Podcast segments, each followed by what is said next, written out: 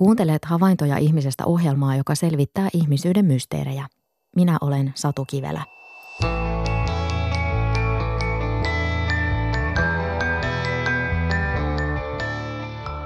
Pyysin työntekijöitä ja pomoja kertomaan, millaista johtamista he ovat kohdanneet, millaista on hyvä tai huono johtaminen.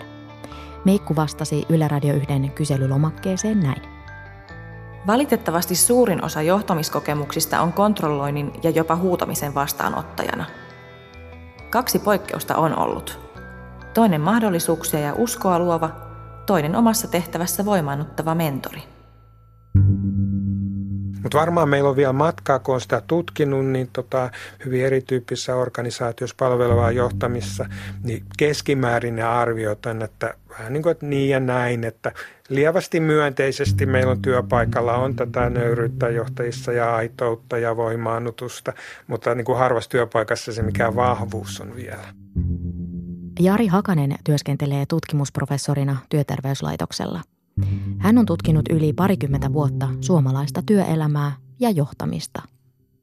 Itse näen, että johtaminen on palvelutehtävä. Se on niin kuin sen oman porukan palvelemista, että se pystyy onnistumaan.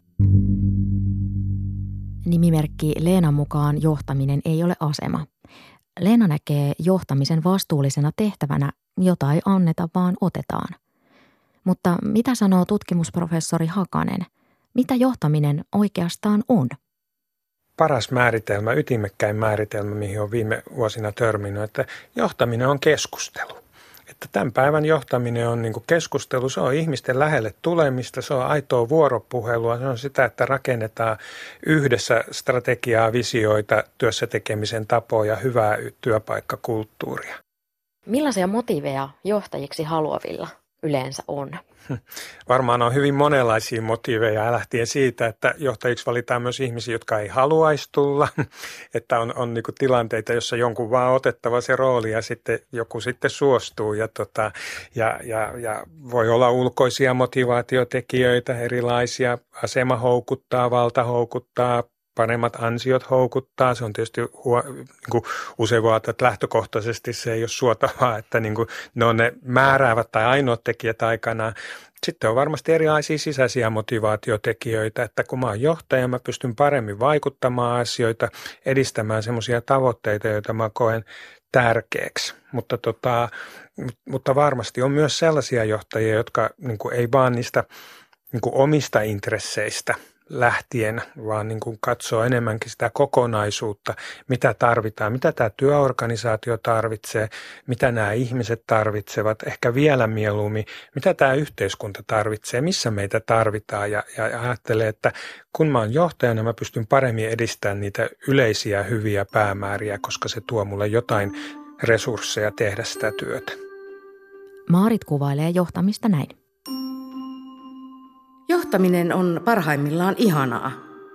Se on yhdessä tekemistä henkilökunnan kanssa mieluisten ja tärkeäksi koettujen asioiden sekä tavoitteiden eteen. Henkilökunnan kannustaminen osaamisen käyttöön ja kehittymiseen on myös palkitsevaa. Johtajia haukutaan ja johtajan syyksi laitetaan paljon. Täytyy kuitenkin muistaa, että myös työntekijöillä on vastuunsa – ja että myös johtaja ja esimies voivat tulla kiusatuksi. Työterveyslaitoksen mukaan yli 100 000 palkansaajaa kokee joka päivä olevansa kiusaamisen kohteena työpaikallaan. Kiusaaja on yleensä yksi tai useampi työkaveri ja toiseksi yleisintä on se, että lähiesimies kiusaa. Kiusaaja voi olla myös alainen tai ryhmä. Huono tai epäoikeudenmukainen johtaminen voivat lisätä epätervettä kilpailua ja kiusaamista työpaikoilla. Jari Hakanen on tutkinut palvelevaa johtamista ja liputtaa sen puolesta. Hakasen mukaan palveleva johtaminen on asennetta. Palveleva johtaminen, servant leadership, No ydinajatus on se, että esimiehen tehtävä, johtajan tehtävä on auttaa omaa porukkaa kasvamaan, kehittymään, voimaa hyvin ja sitä kautta he tekee parhaansa työssä ja saavuttaa parhaat mahdolliset tulokset. Se on tämmöinen, voi että se on tavallaan tämmöinen mindsetti. Se perustuu siihen ajatukseen, että miten johtaja ylipäätään näkee ihmiset, mikä ihmisiä motivoi, mikä saa ne liikkeelle ja sitten keinovalikoima siihen, että millä oikeasti ihmiset saadaan motivoitumaan, kokemaan työn imua työssään ja, ja, ja kasvamaan työssään, ottamaan aloitteen haltuun ja sitä kautta edistämään niitä hyviä työpaikan päämääriä. Käyt paljon luonnoimassa palvelevasta johtamisesta työpaikoilla, niin miten siihen suhtaudutaan?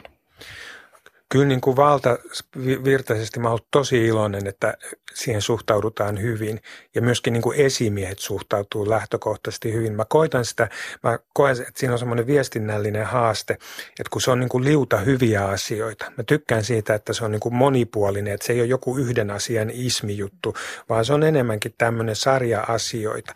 No sit siitä tulee semmoinen vähän huoli, että nyt mä esitän semmoisen ihannekuvan johtajasta, jonka pitää kyetä kaikkeen voimaannuttamaan, vastuuttamaan, olemaan rohkea, olemaan aito, nöyrä, kaikkea tätä.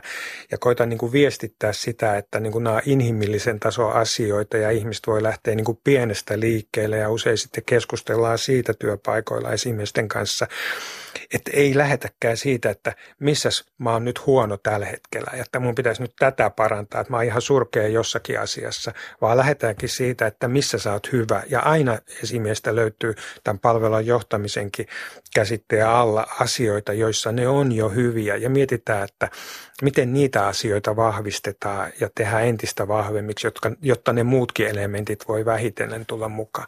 Tosi hyvin. Aika harvoin enää, aluksi ehkä vähän enemmän, niin kuin tämä palveleva johtamisen käsite herättää sen, että mitä hittoa tämä tarkoittaa, että katoako nyt hierarkiat ja oikeastiko nyt sitten pitää omaa porukkaa ruveta palvelemaan, että se se mun tehtävä ja niin kuin vähän silleen, että seuraava askel olisi ääneen, mutta sitä ei haluta sanoa ääneen, että sen työyhteisön tehtävä on palvella mua, eikä se ollenkaan mene niin. Mutta tässä ei katoa se hierarkia, johtaja on johtaja, se vastuuttaa mutta, ja se visioi, sen pitäisi suunnata porukan huon, huomio kokonaisuuteen. Mutta kuitenkin se ajatus semmoisesta, tämä vanhoja Suomi filmien mustavalkoisten, tämä maaseutufilmien, tämä pehtoorin käsite, että pehtoorille on uskottu joku omaisuus ja se on nämä ihmiset, niin että se vaalii sitä parhaalla mahdollisella tavalla, että se työpaikka, se organisaatio hyötyy, niin tänhän pitäisi olla itsestään selvää jokaiselle organisaatiolle. Pauli Juuti puolestaan on tutkinut johtamista eri näkökulmista yli 45 vuoden ajan. Hän on myös mentoroinut johtajia. Nykyään Juuti on eläkkeellä ja hän on kirjoittanut kirjan huono johtaminen. Hänen mukaansa huonosta johtamisesta vaietaan ja se estää tilanteen korjaamista. Huonoa johtamista on vaikea huomata ennen kuin sen kohteeksi joutuu, Juuti kirjoittaa kirjassaan. Hänen mukaansa huono johtaminen alkaa usein silloin, jos työyhteisön perustehtävä unohtuu. Silloin unohdetaan myös asiakkaat ja heidän tarpeensa. Johtaminen vaikuttaa tutkitusti työntekijöiden työhyvinvointiin, motivaatioon ja työn laatuun – Markku kertoo kokemuksistaan huonosta johtamisesta näin. Tämä johtaminen on todella tärkeä teema. Huono johtaminen sairastuttaa ihmiset aivan konkreettisesti. Itselläni alkaa olla hengenlähtö lähellä suuren työkuorman takia. Kävin juuri työterveydessä ja kas munuaisarvot ja sappiarvot ovat nousseet. Samoin maksa-arvo, jonka pitäisi olla minun tapauksessani todella matala, sillä en käytä juurikaan alkoholia. Eli nousulukemat johtuvat mitä todennäköisemmin stressistä. Minkälaiseksi sitten palvelevan johtajuuden vastakohtaa? Kyllä se varmaan on tämmöinen autoritäärinen, ihmisistä välinpitämätön, tota, pelolla johtaja, kontrolloiva, käskyttävä johtaja, joka siis ei niin kuin oikein tule vastaa ihmistä eikä, eikä niin kuin lähde siitä näkökulmasta, että mikä ihmisen sytyttää, mikä saa sen toimii parhaalla mahdollisella tavalla.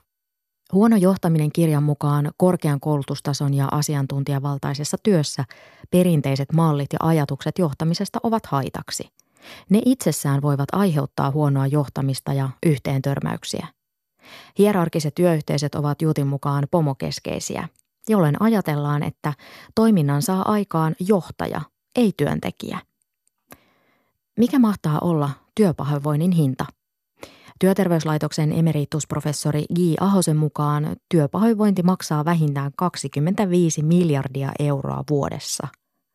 siis 25 miljardia euroa vuodessa.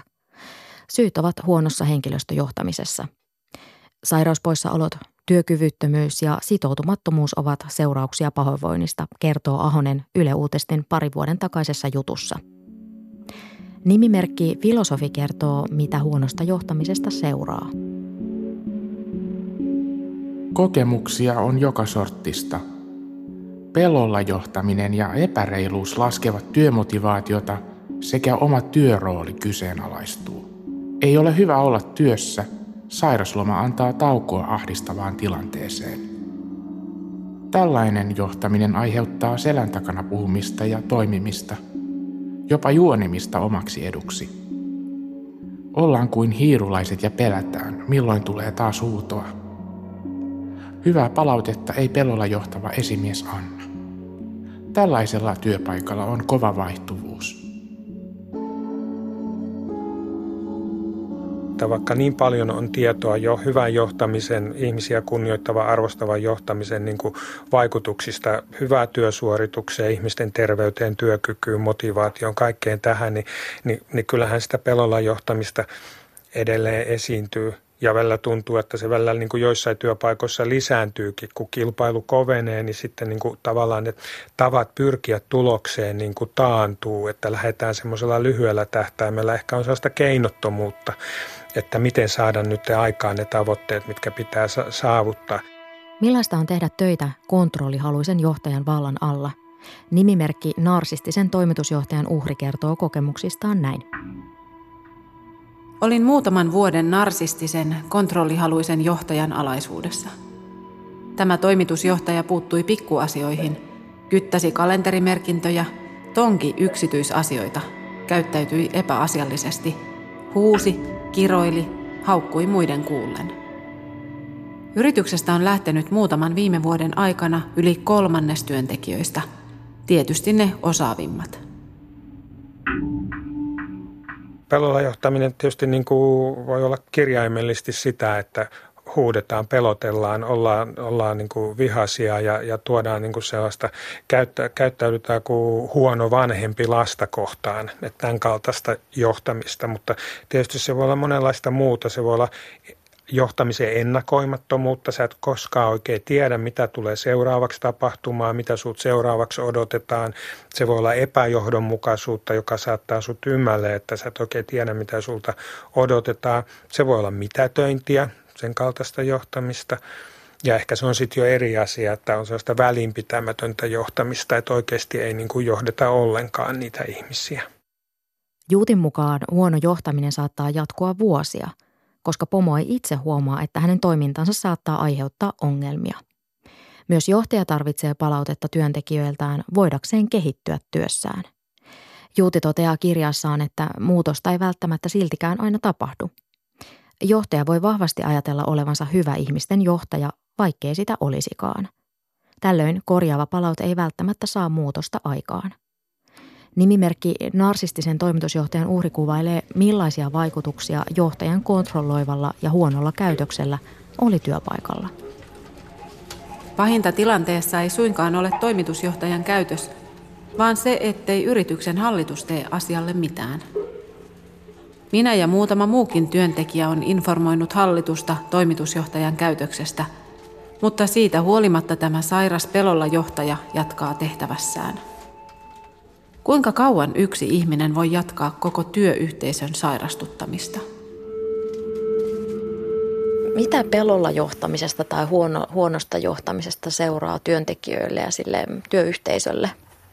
Kyllähän se halvaannuttaa sen työyhteisö. Johonkin rajaan asti ihmiset tietysti tsemppaa siitä huolimatta, millainen johtaminen, johtaja niillä on.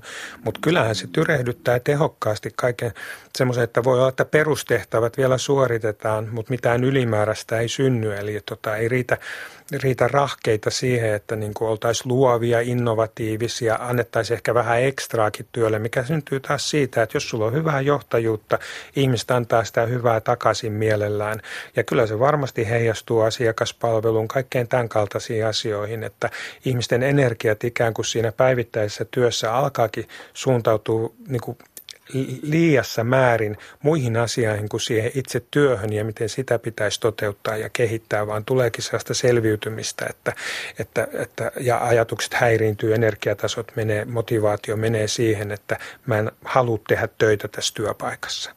Työterveyslaitoksen mukaan kiusaaminen on koko työyhteisön ongelma, johon pitää puuttua. Epäasialliseen käytökseen on aina puututtava, oli kyse sitten työntekijästä tai johtajasta. Häirintä tai epäasiallinen kohtelu voi vaarantaa ihmisen terveyden. Työnantajalla on velvollisuus puuttua tilanteeseen saatuaan siitä tiedon. Markun työolosuhteet ja huono johtaminen vaikuttavat hänen terveyteensä. Hän ei ole ainoa, joka työpaikallaan kärsii. Myös monella muulla työkaverilla on fyysisiä oireita, ja työterveys on puuttunut työsuojelupäällikön kanssa asiaan, mutta nyt käy niin, että olot muuttuvat entistä ikävämmiksi. On surullista, että ihmisistä ei välitetä käytännössä mitään, vaan ainoa asia, mikä merkitsee, on raha. Jos yksi ei jaksa tai kuolee työnsä ääreen, palkataan seuraava. Esimiehet ja väliportaan pomot riitelevät ja osa on sairauslomilla. Salassa pidettävät asiat vuotavat muiden tietoon. Erimielisyyttä ei sallita, vaan jos ilmaiset mielipiteesi, sinut lynkataan. Juutin mukaan valtuuttamisesta ja vastuuttamisesta puhutaan usein myös pomojen suulla. Se, että siitä puhutaan, ei kuitenkaan tarkoita sitä, että valtuuttamista tapahtuu työpaikan arjessa aidosti. Juuti kertoo huono johtaminen kirjassaan esimerkin. Johtaja voi olla valtuuttavinaan alaisensa tekemään työtä itsenäisesti – mutta todellisuus on se, että omatoimisesti töitä tekevää paheksutaan.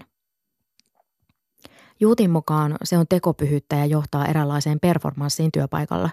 Pomo näyttelee valtuuttajaa ja työntekijät näyttelevät olevansa tyytyväisiä, vaikka varovat sanomisiaan ja tekemisiään. Ketä se palvelee? Kysyin työterveyslaitoksen tutkimusprofessori Jari Hakaselta, mikä hänen mielestään estää hyvää johtamista – tämän päivän suomalaisessa työelämässä niin kuin ehkä ykkösasia voi helposti olla kiire ja aikapaineet.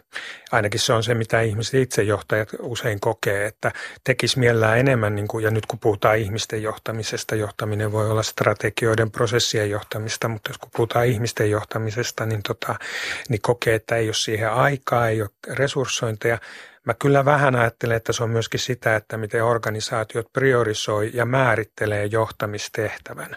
Et kysymys on siitä, että me helposti nähdään, että johtaminen on niin kuin kokouksia, jossa määritellään erilaisia prosesseja, strategioita, niin kuin sen tyyppistä, että kyllä meidän pitäisi niin kuin enemmän kulkea siihen, että johtaminen nähdään tärkeänä ihmisten johtamisen tehtävänä ja se vaatii aikaa.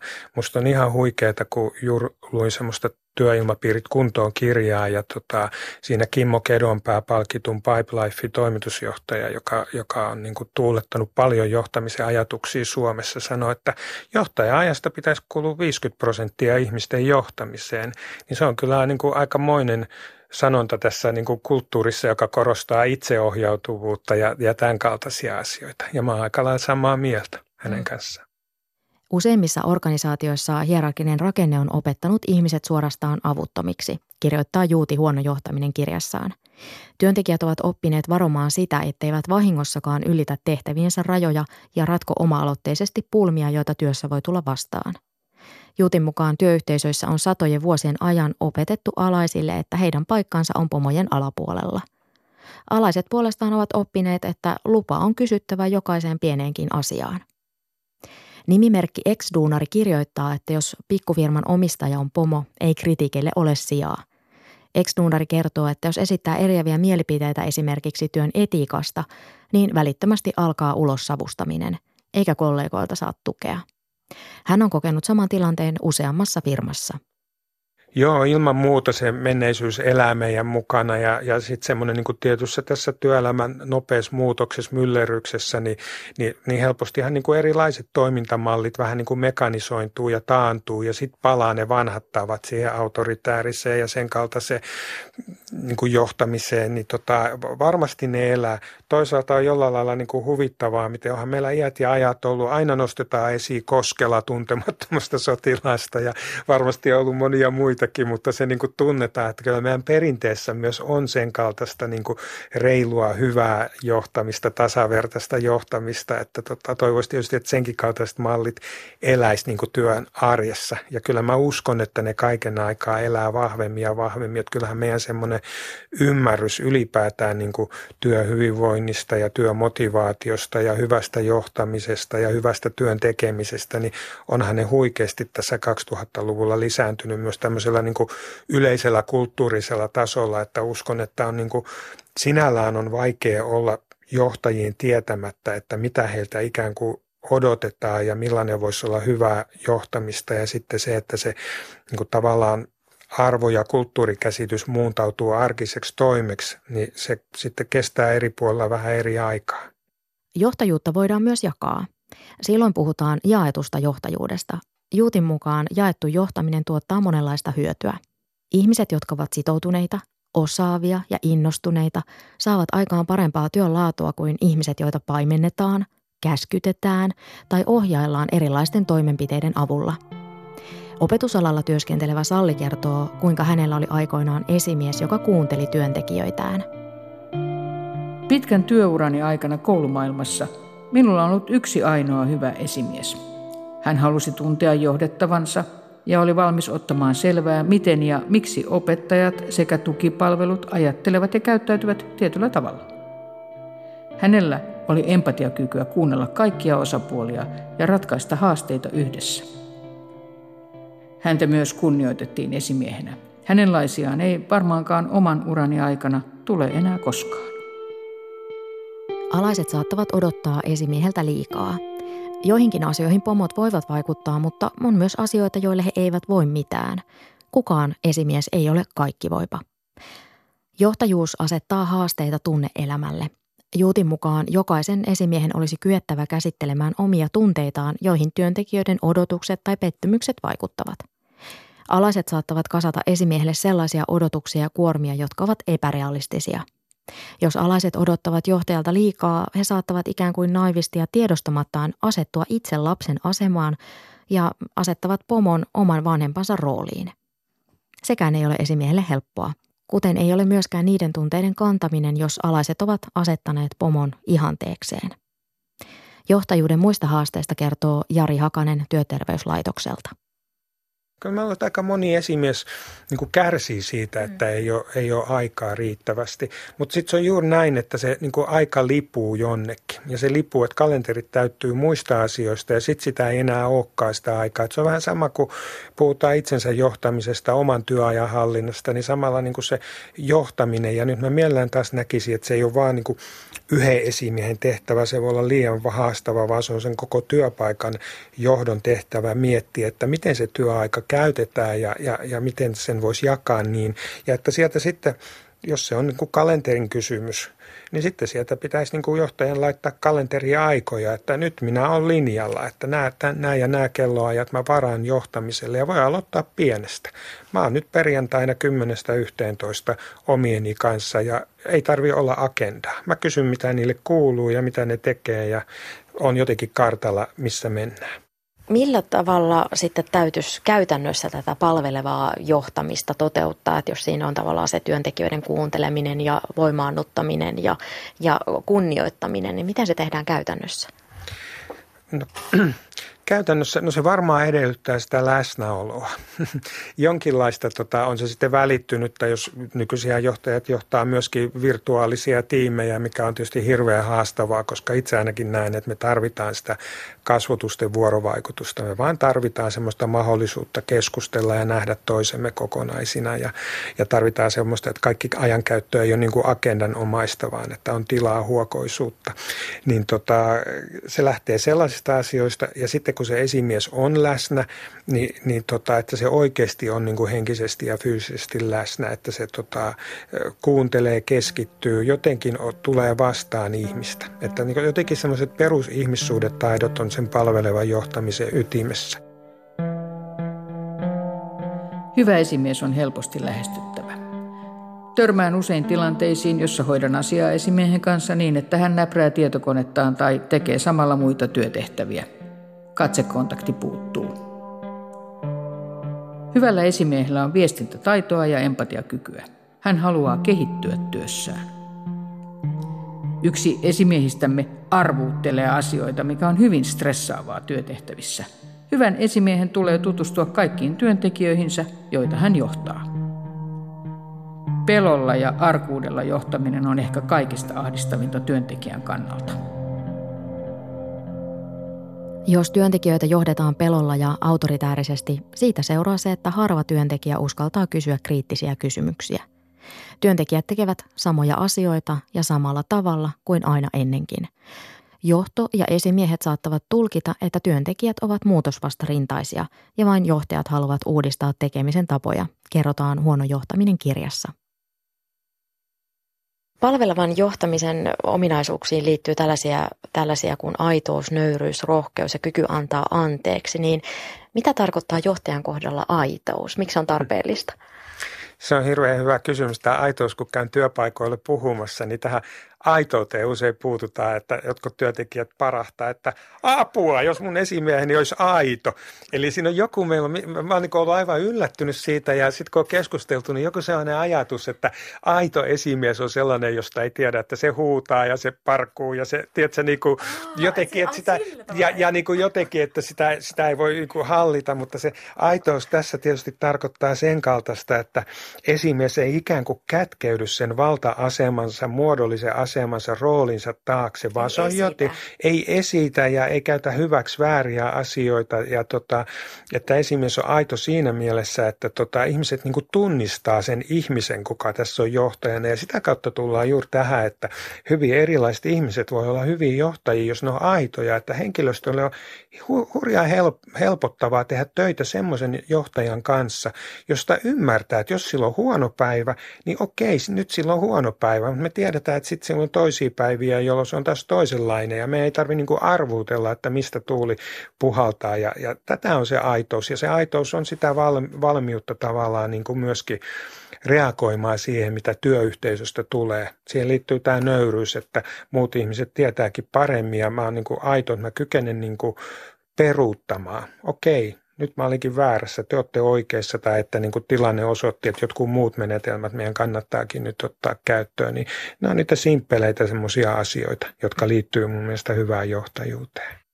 Jos esimies ei kykene käsittelemään tunteitaan, se heijastuu ihmisiin, joita hän johtaa.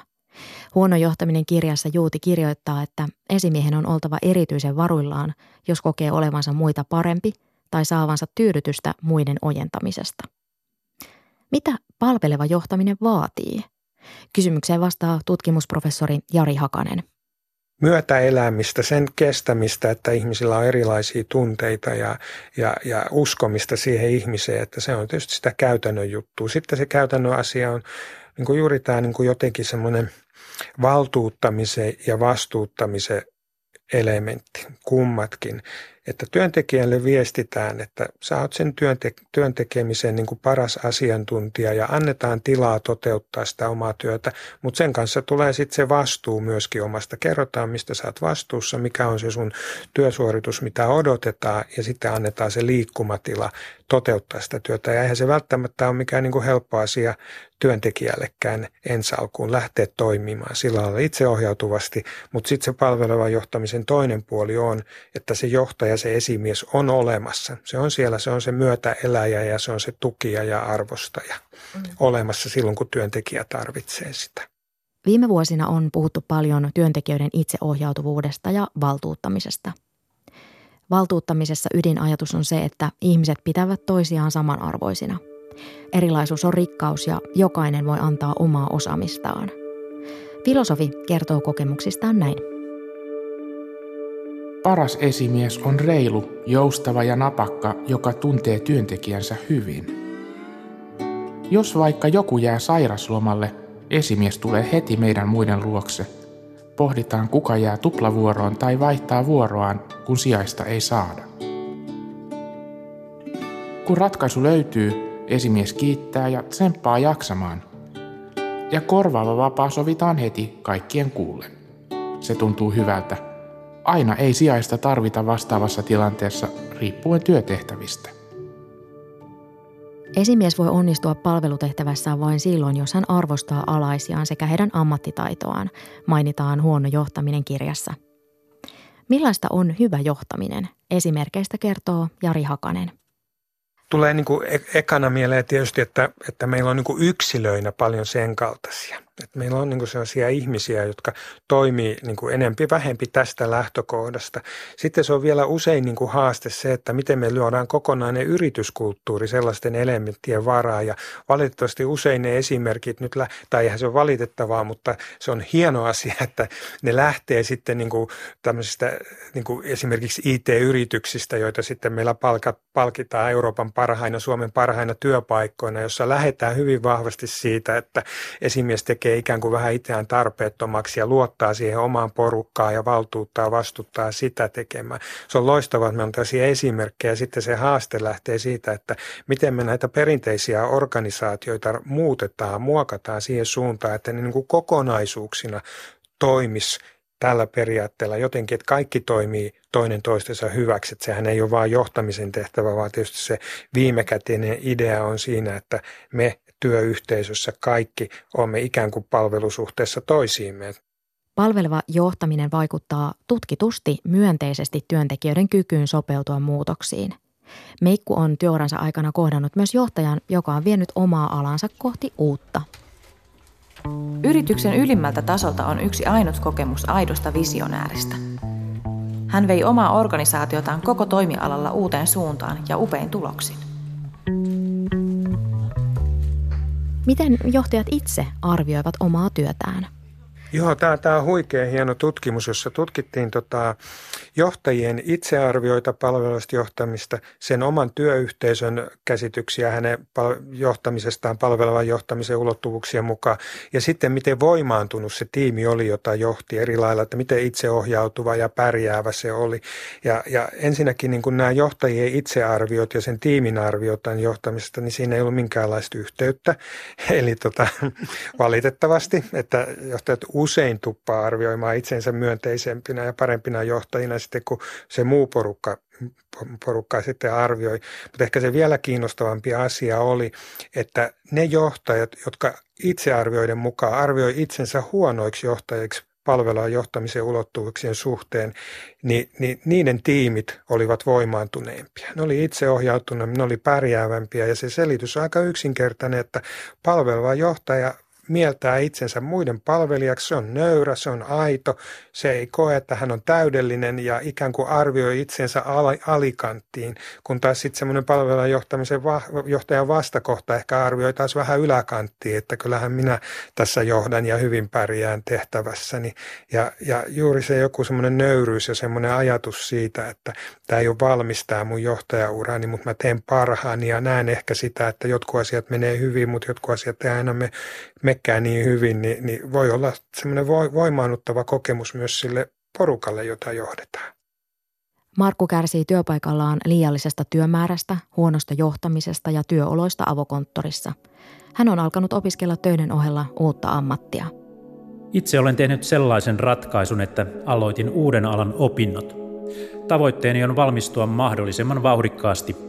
Olen huolissani, että ottaako kukaan enää tämän ikäistä töihin.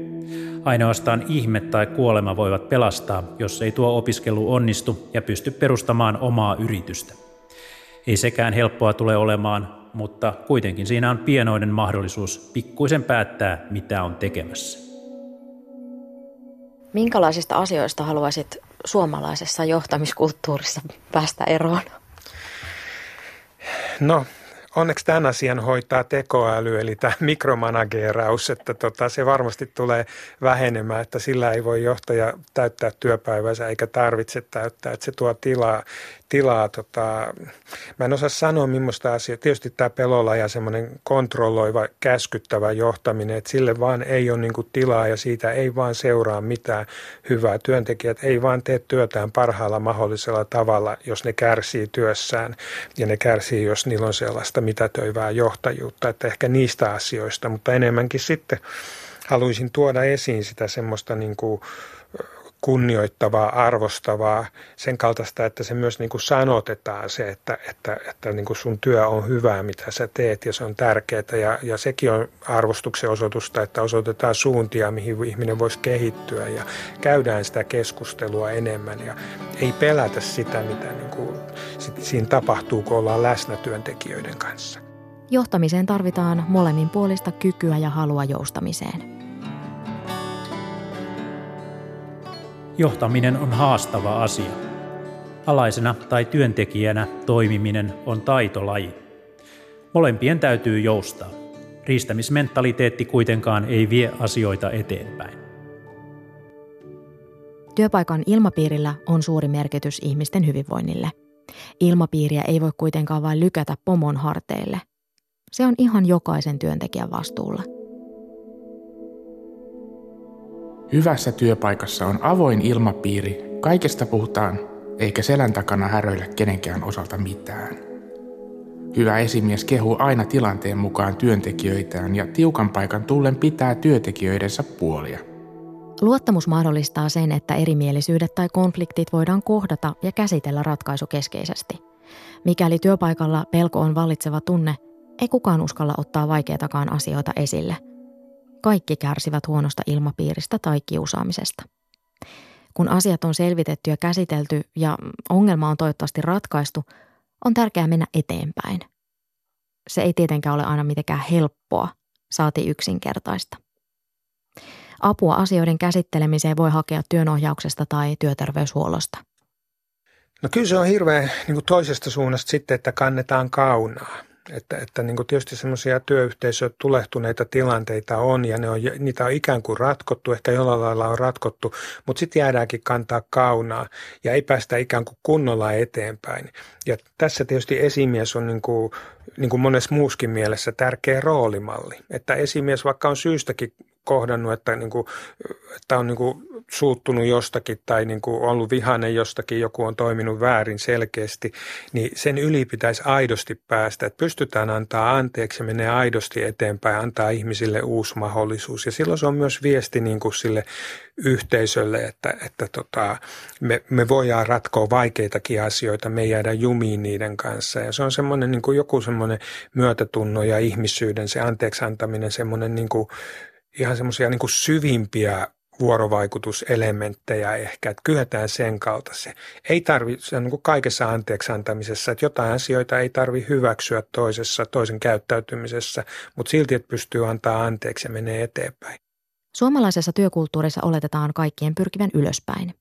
Juutin mukaan ihmisen arvo mitataan edelleen hänen asemansa, eikä osaamisen tai suorituksen perusteella – Palvelevaa johtamista voi toteuttaa vain silloin, kun aidosti arvostaa työntekijöitään ja heidän ammattitaitoaan. Meikulla on työuransa aikana ollut enemmän kokemuksia huonosta kuin hyvästä johtamisesta. Tähän mennessä hän on kohdannut vain yhden visionäärin, joka on muuttanut toimialan suuntaa yhdessä työntekijöiden kanssa. Esimiehiksi halutaan sellaisia ihmisiä, jotka toimii sen organisaation hyväksi, eikä niin kuin lähtökohtaisesti omaksi hyväksi. Ja kyllähän tämä otetaan koko ajan niin kuin paremmin ja paremmin vastaan. Ja mä näen, että se tulee monesta eri suunnasta. Me aletaan ymmärtää, että tämän päivän johtaminen, jos me halutaan edustaa, edistää sisäistä motivaatiota, työnimua, itseohjautuvuutta, niin sen kuuluisi olla tällainen niin kuin ikään kuin palvelutehtävä, jotta työntekijät tai valmennustehtävä, to, toinen termi usein käytetty, jotta ihmiset pystyy selviytymään näistä kaikista haasteista tämän päivän työelämässä. Olen siirtymässä johtamisen kehittämisen tehtäviin. Niissä puitteissa olen haastatellut muutamaa poikkeuksellista suomalaista johtajaa. He tekevät työtään aidosti ihmisten kanssa keskustellen ja ihmisten työn esteitä poistaen, läsnä ollen, kuuntelevasti. Toivon syvästi, että suomalainenkin työelämä alkaisi kehittyä tähän jälkimmäiseen suuntaan. Minä olen Satu Kivelä. Kiitos, että olit mukana. Mitä ajatuksia ohjelma herätti? Lähetä palautetta havaintoja.ihmisestä at yle.fi.